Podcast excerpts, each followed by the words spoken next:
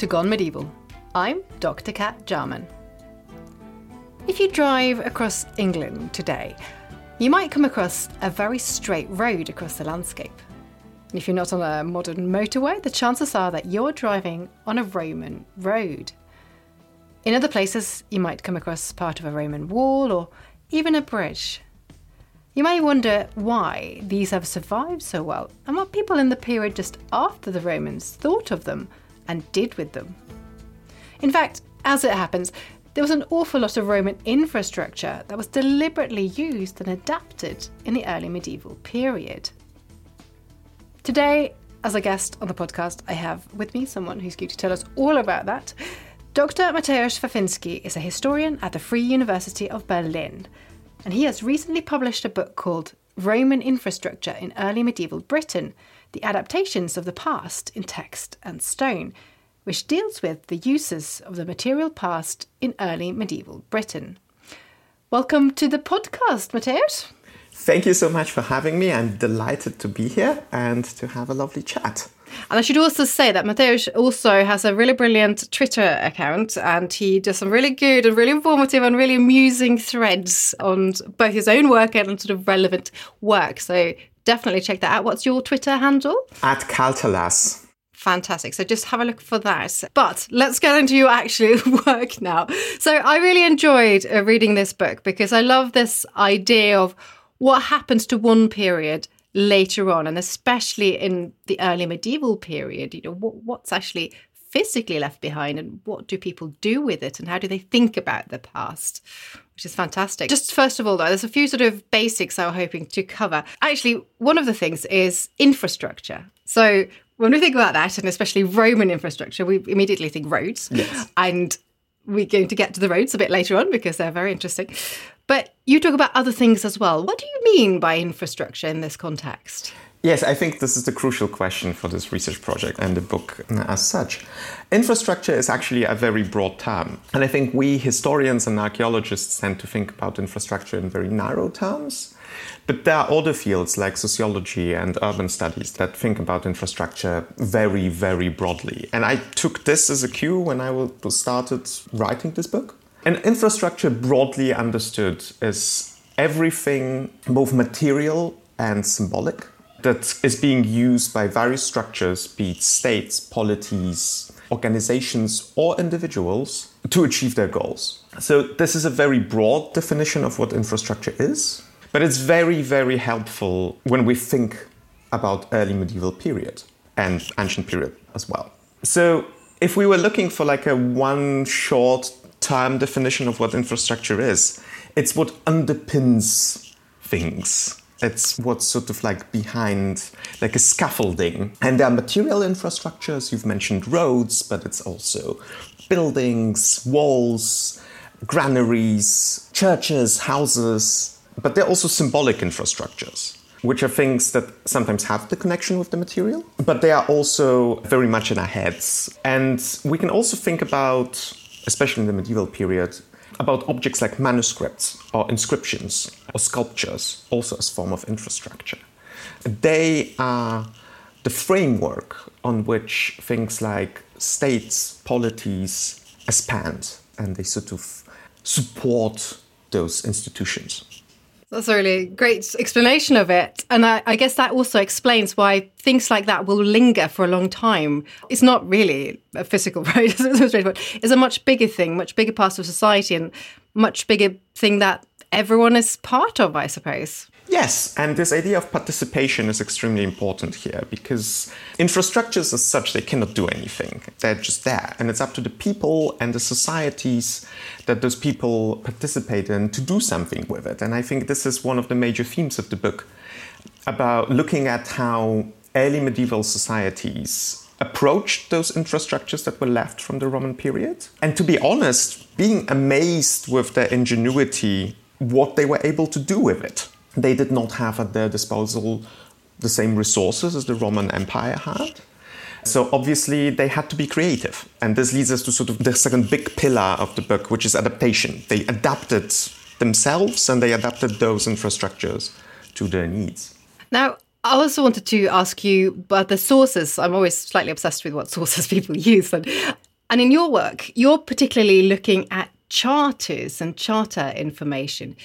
Could you just tell us a little bit about what those charters are and uh, how they can be useful in this sort of context?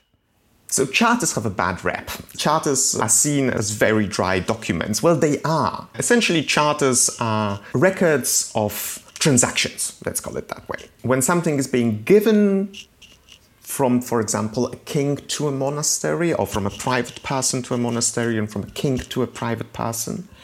Uh, sometimes, not always, a document was produced, and, and a document records that gift. It did not have to be something physical. So we have charters that gift pieces of land, we have charters that give buildings, but we have also charters that record giving of privileges, for example, like exemptions from obligations or exemptions from tax.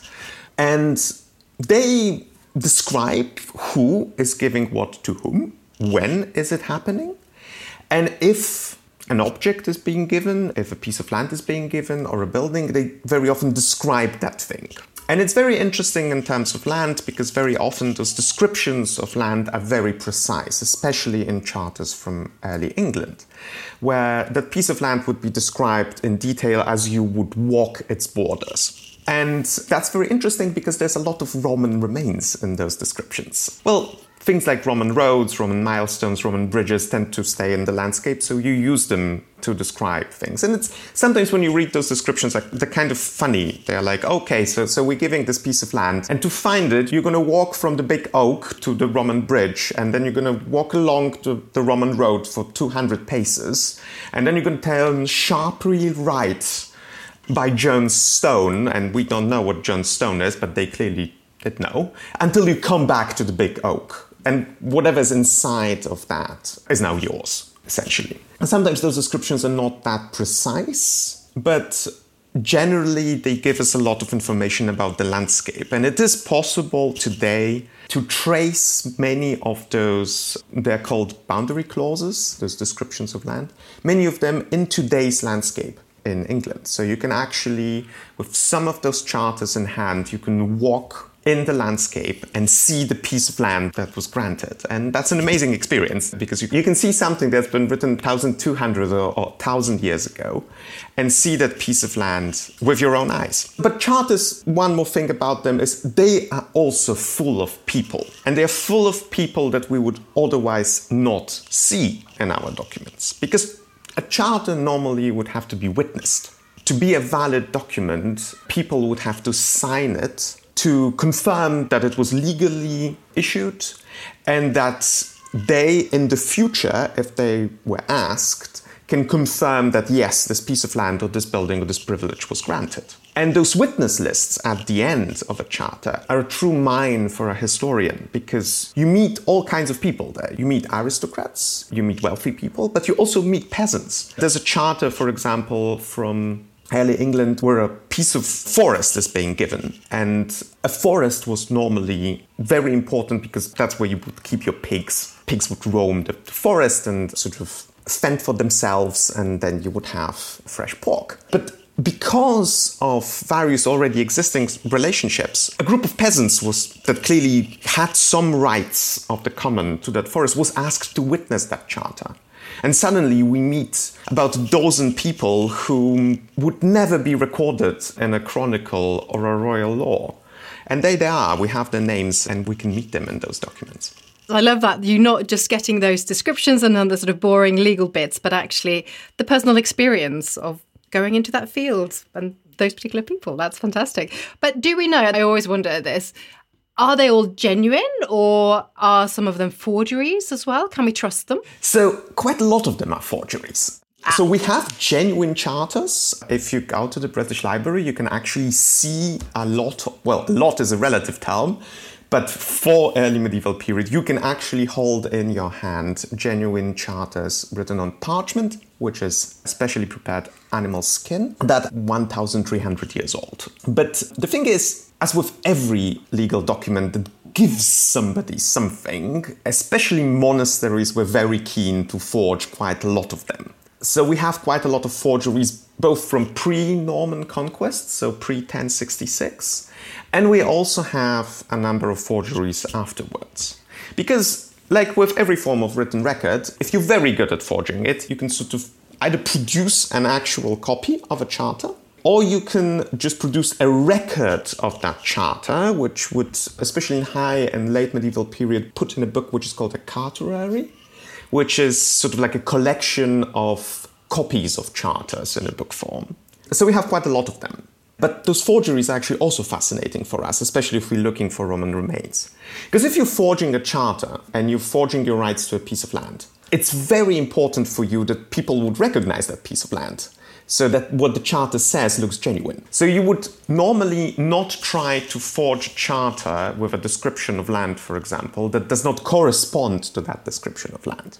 So if we're looking for remnants of Roman infrastructure, for example, and we're interested in what's happening with it quite late, let's say in 10th or 11th centuries, and we see that in a forged charter, they still refer to a Roman road, or they still refer to a Roman bridge, or they still refer to a Roman milestone. We can assume, we cannot be completely sure, but we can assume that they would still see those elements in the landscape. So that gives us potentially a clue about the longevity of those elements in the landscape. So, yes, forgeries are dangerous to work with, but they can also give us valuable information. In the 4th century, the Roman Empire is actually doing okay. It does have especially in the second half of the fourth century, a series of problems with internal organization. There is some pressure, especially in the east, and there are constant small scale and larger scale civil wars. And that is quite important for what's going to happen very soon. So things are going actually quite okay. There are major challenges like the Gothic invasion in the second half of the fourth century, but they do not really affect the situation in Britain as such.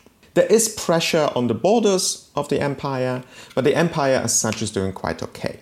Britain as a province, as a Roman province, is actually doing very well. It's probably economically relatively stable. We have evidence archaeologically of things being renovated. We have evidence of um, ongoing cultivation, things are okay. And then when the fourth century comes to a close, there is an increasing pressure on the Roman state. And there is also an increasing pressure on Britain as a province as well. We hear in our sources about raids of pirates. We hear about the Roman soldiers being unhappy in Britain as well. And the situation on the continent is looking increasingly difficult. The first decade of the 5th century is a time where Roman state comes into an immense amount of pressure. There is some kind of invasion. We know that it happens roughly in 406, where groups of people start pillaging in Gaul. In the old narratives, they were called the barbarians, but it's not so easy. Some of them might have actually been former Roman soldiers. There is wide going devastation going in Gaul, we know that. And Gaul being the current France. And this causes, obviously, a lot of stirring and a lot of problems in Britain in itself. But the thing is, and this is sort of contrary to sort of the narrative we learn at school, maybe, Britain actually has a lot of resources on its disposal and it produces a series of usurpers. Those usurpers, so people who want to become emperors, are actually quite successful. The last of them, Constantine III, manages to cross the channel onto the continent and control large swathes of Western Roman Empire. And uh, he mints his own coins in Trier, in today's Germany, and he commands a large army. And he's actually quite successful in fighting with the invaders, whoever they might be, and he plays an important political role in the first decade of the 5th century.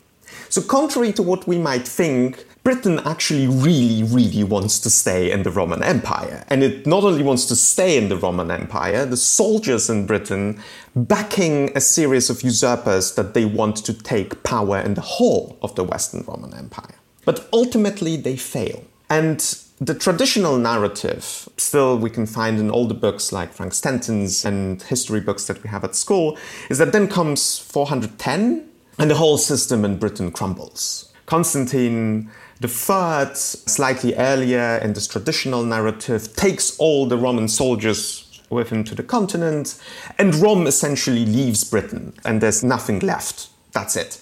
There are some lovely illustrations and sort of ladybird style books from the 50s and the 60s where Roman soldiers pack themselves on boats and sail merrily back to the continent, leaving cold Britain behind them. Nothing about this is true. So, yes, Constantine III takes a substantial contingent of soldiers back to the continent, but those are most probably just elements of the field army because most of the soldiers in Britain would be the so called limitanei, which would be garrison soldiers. People who just sit on Hadrian's Wall and forts and man them, and they would stay. And we know that they stayed. We know from excavations of uh, Roman forts in Britain that they stayed after 410.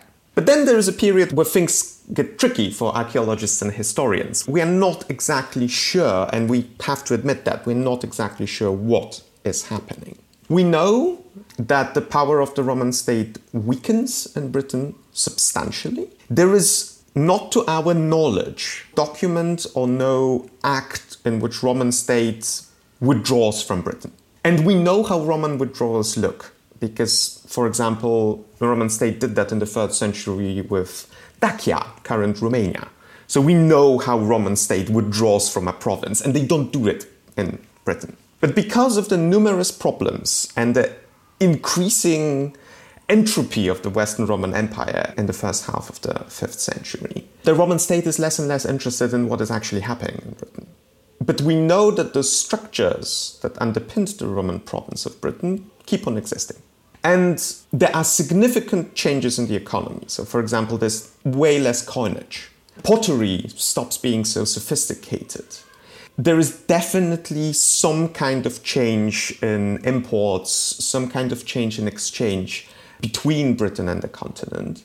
But it's not as catastrophic as we have thought. And another very important point there's not that much evidence for violence. So, this traditional narrative in which Britain gets ravaged and pillaged, there's very little evidence of that. And recent archaeological discoveries have actually given us a lot of evidence that things are actually going on. And one of the most exciting ones is the Chedworth Roman Villa, which shows very clearly that in the first second and third decade of the fifth century, new mosaics were laid, new elements of the building were built, and things are just simply going on. And interestingly, there are also very many coin finds from way later on. The site keeps being used, keeps being occupied. But what is happening? The adaptation processes are quickening. So, because of this weakening Roman state, Britain is sort of starting to go on its own trajectory. And here it's very important to stress this is not limited to Britain. All the other provinces of Western Roman Empire start going on its own trajectory in the first 50 years of the 5th century. And partly because of historiographical debate, what was happening in Britain has been treated very differently in the past hundred years than what's been happening in Gaul or Spain or the Germanias, the provinces on the Rhine, that part of current Germany, which was actually part of the Roman Empire. But the thing is, the processes that underpin those adaptations were actually the same. And we have sources that confirm it to us. We have the life of St. Germanus of Auxerre, who was Gallic bishop, who goes to Britain in the 420s to fight with Pelagian heresy, which is a Christian heresy which has very different views on salvation than the orthodox, scare quotes, Christian church at the time. And description that we get in this life, which was actually written decades after and probably references the state in the second half of the 5th century, is of a perfectly normal garden variety Roman province. There are cities, new churches are built, there is definitely some form of civil unrest. There's, there's no question about this. There's even a mock battle happening there and stuff like that. But exactly the same stuff is happening in every other province of the Western Roman Empire. So Britain experiences maybe short, but its own late antiquity. a period when things start changing rapidly, but they still change inside of the framework of the late Roman state. And I'm not going to get into the debate on Adventus Saxonum now, so the arrival of the Saxons. For that, you would have to invite James Harland, who is an expert on this and has also recently written a book. But there is no question that uh, the composition of this former Roman province of Britannia changes in the second half of the fifth century.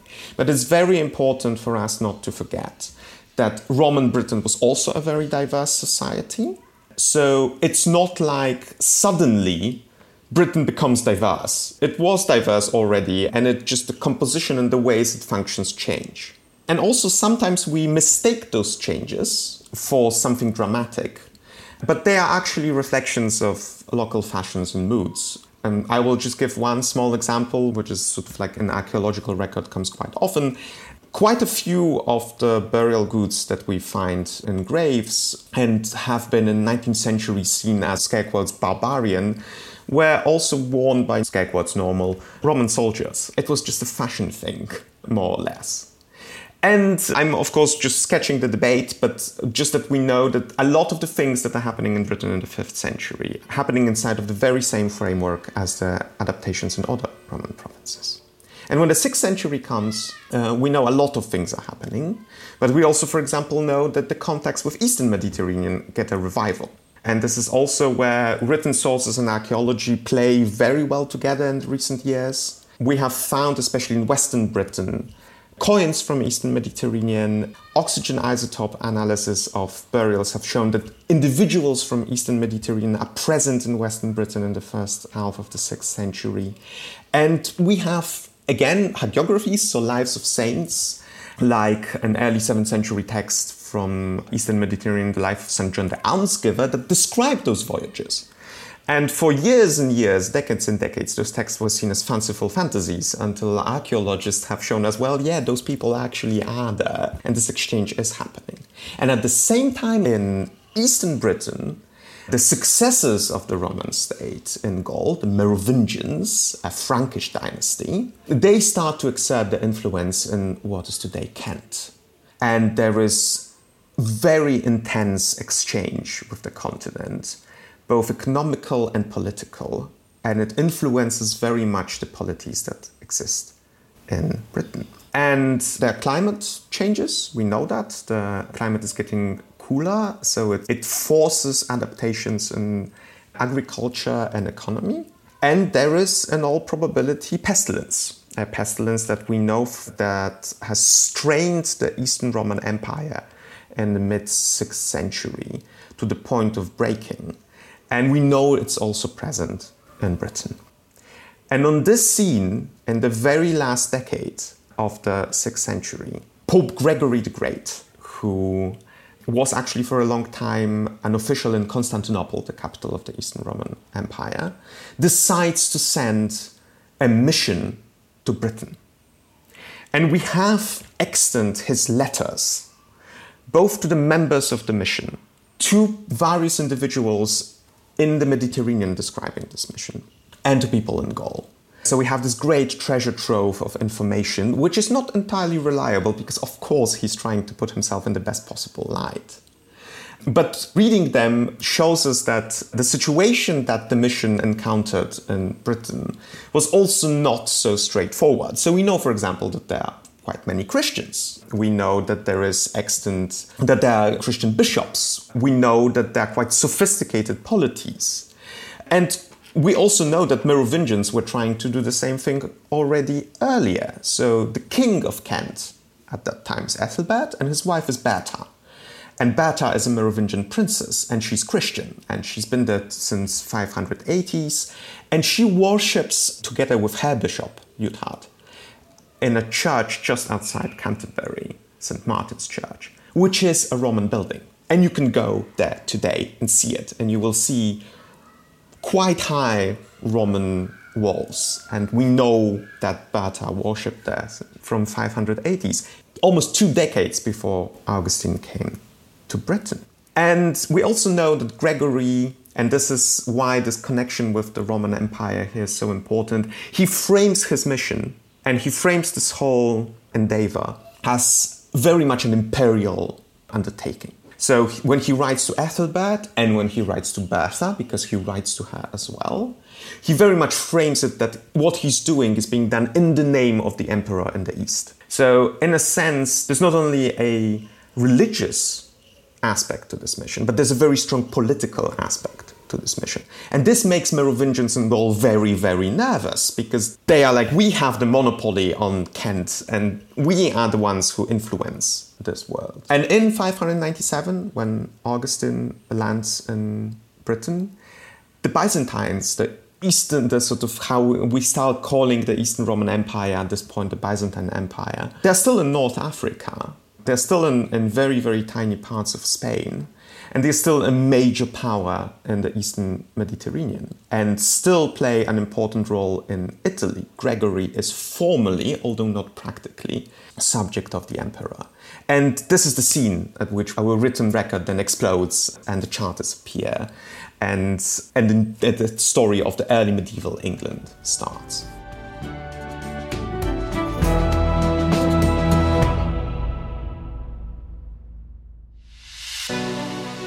Much of a tyrant really was Julius Caesar?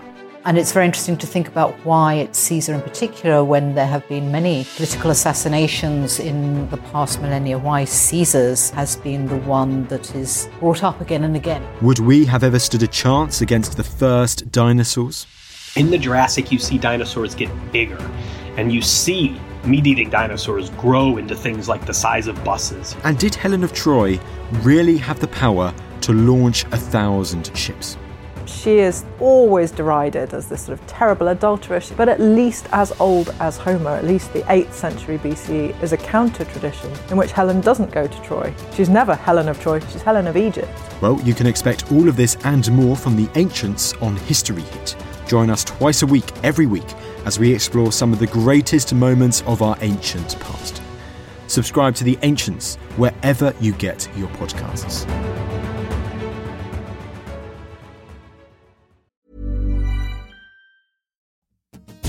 Hey, I'm Don Wildman, and on American History Hit, my expert guests and I journey across the nation and through the years to uncover the stories that have made the United States. From first flight to first ladies, from stitching the Star Spangled Banner to striking gold in California to shooting for the moon with Apollo, we've got you covered. Catch new episodes of American History Hit, a podcast by History Hit, every Monday and Thursday wherever you get your podcasts.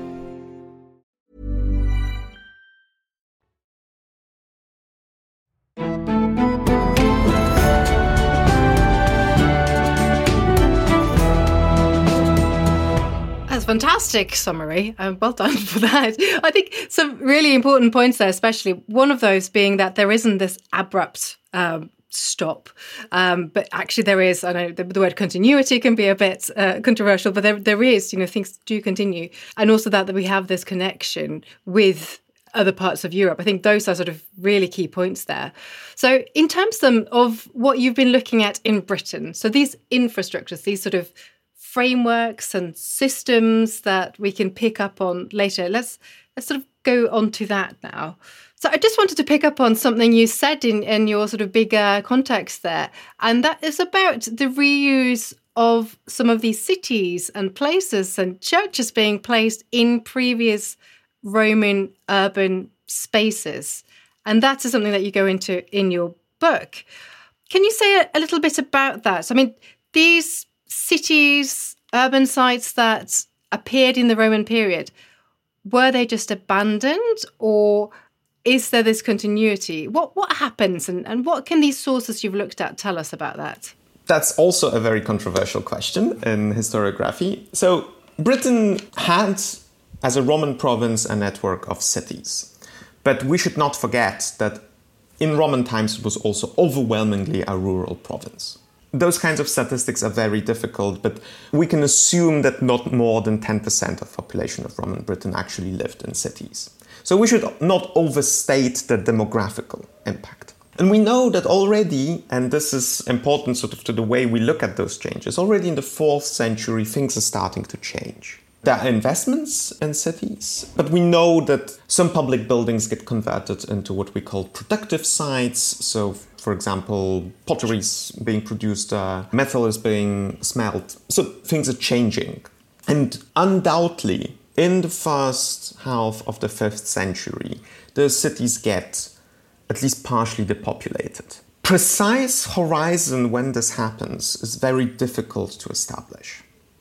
And it is not impossible that some forms of organized life continued in some of those cities for quite a while. And there's something which we can call the short term horizon, so it's maybe somewhere around 450, 460, but this is just speculation. The one fixed point that we have is San Germanus, whom I already mentioned. He still sees cities, and that's the first half of the fifth century. We know there's agricultural activity in the cities happening, but we also know that they remain extremely important symbolically. They keep on getting referred to and they keep being fought over. And this is where we have to start sort of separating their actual use, physical use of them as cities, which stops at some point in the 5th century. There are no longer cities in the Roman sense from their importance as symbolic infrastructures. As places that are important to control, for example, if you're trying to run an early medieval polity in Britain, because they give you legitimation of your power, they give you control over the past, and they are still important linchpins of the administration and bureaucratic system. So territories are organized around them.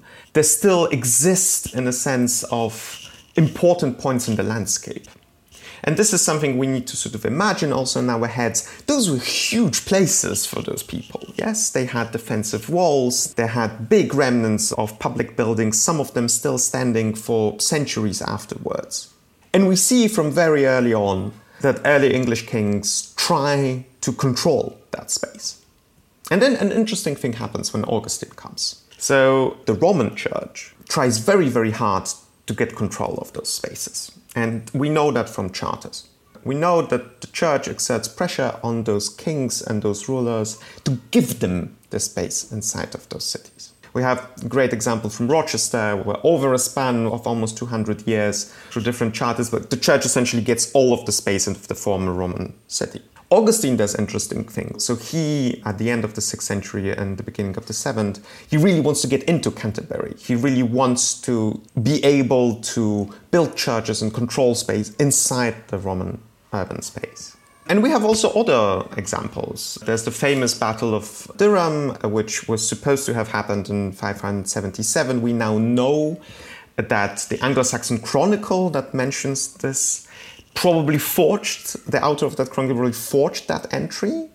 But it's interesting what happens just after the battle. Yes, yeah? so, so after the battle, the chronicle tells us that then the invaders took control of three Roman cities. And still, in the, it's probably forged somewhere at the beginning of the 9th century, still it was important to forge an entry that would say, oh yeah, and then they took control of, of three Roman cities, so they have the right to this now. So it's those urban spaces are extremely important for internal politics in Britain. And again, this is something that we also know from the continent. Augustine, for example, comes to Britain with a brief from the Pope that he should start a bishopric in every major Roman city in Britain. Then he lands there, and the reality kicks in, and well, most of those cities have nothing in them. When he adjusts it, he still sticks to Roman cities he does not start those bishoprics somewhere else. And the initial idea was to have an archbishopric in London, but the center of power shifted. So he starts it in Canterbury, but that's not his initial. And the second archbishopric is slightly later funded in York, which was also an extremely important Roman city. To sum it up, we know that throughout that period, from the beginning of the 5th century to the arrival of Augustine, former Roman urban spaces play an important internal role in Britain. And we know that as soon as the mission arrives and we get a bit more sources, both charters and chronicles, and our archaeological records shows this as well, a lot of actors start fighting over it. And it's still very important for internal politics, for ecclesiastical politics, and for the organization of space to control those former Roman urban spaces. Okay, now this is such an interesting point in time, though, isn't it? Where you have these massive new institutions coming in and taking control and using that past very deliberately.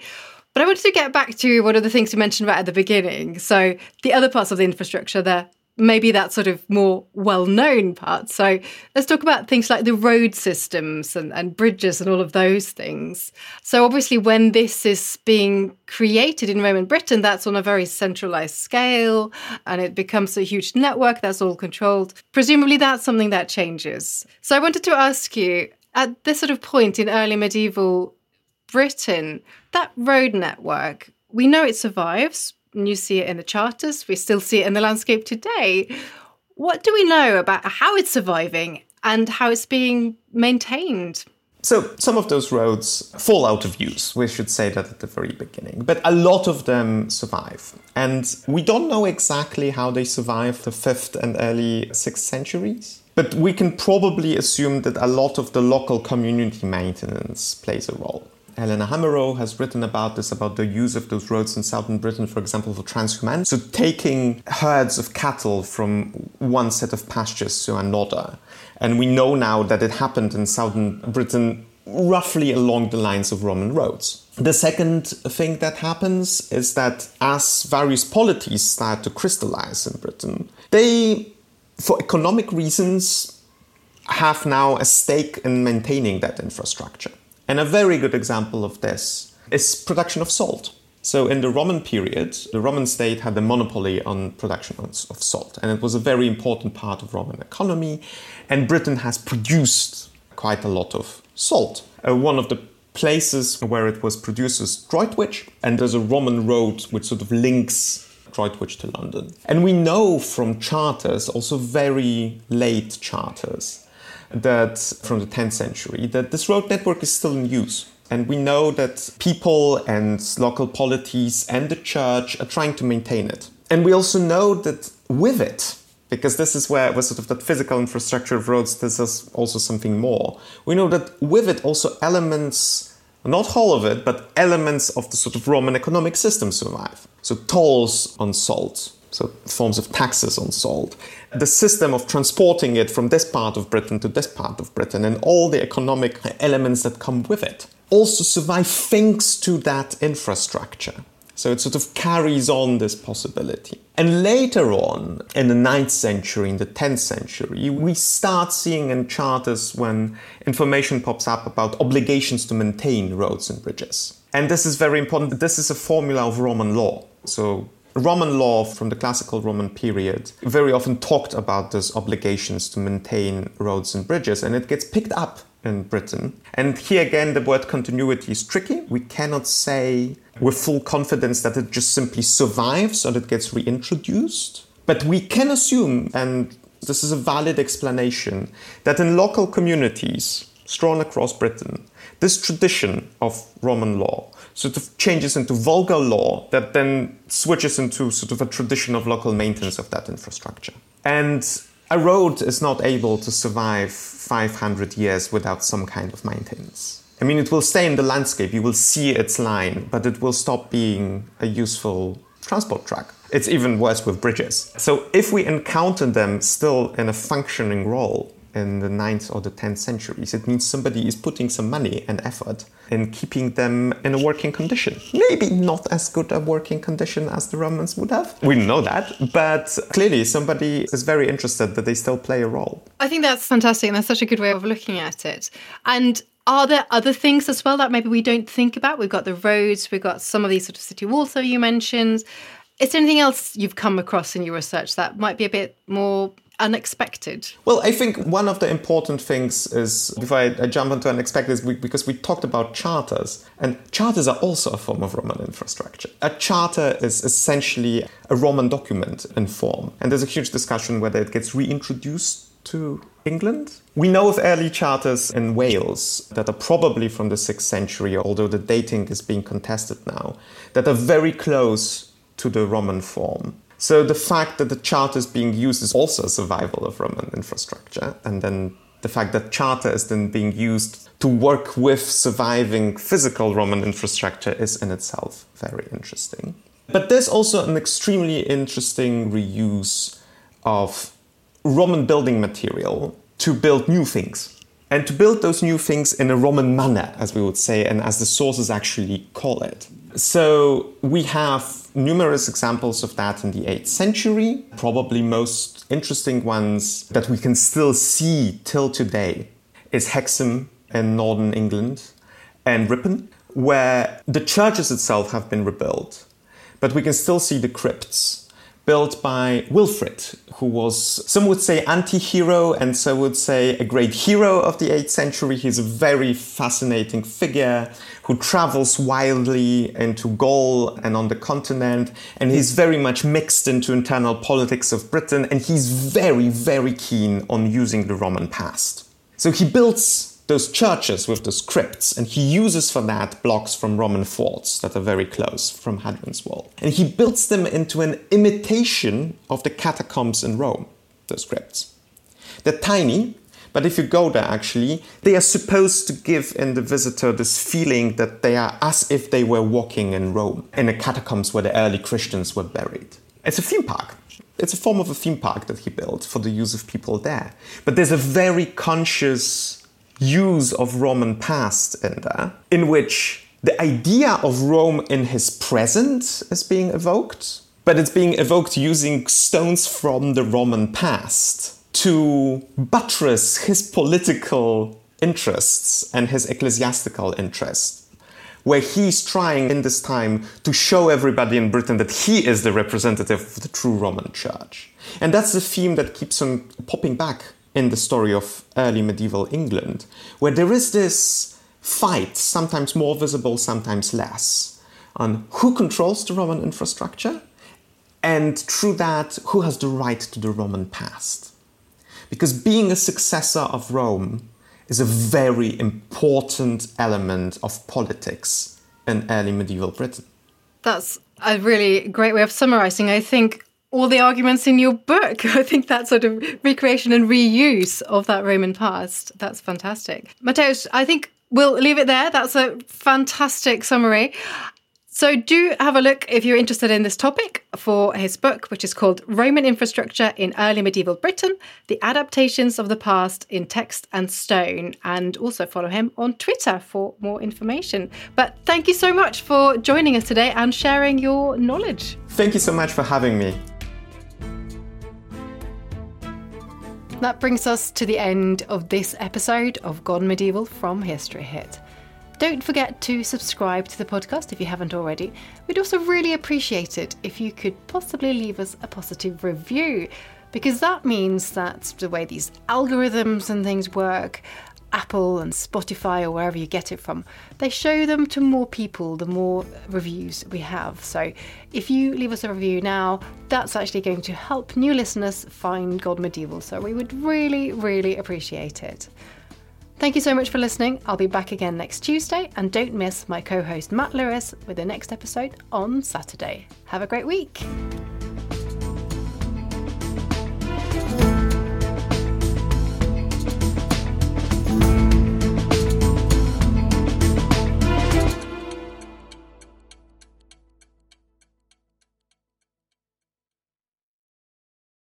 Thank you for listening to this episode of Gone Medieval. Please follow this show wherever you get your podcasts. It really helps us out, and you'll be doing me a big favour. Don't forget you can also listen to all of these podcasts ad free and watch hundreds of documentaries when you subscribe at historyhit.com forward slash subscribe. As a special gift, you can also get your first three months for just £1 a month when you use the code MEDIEVAL at checkout.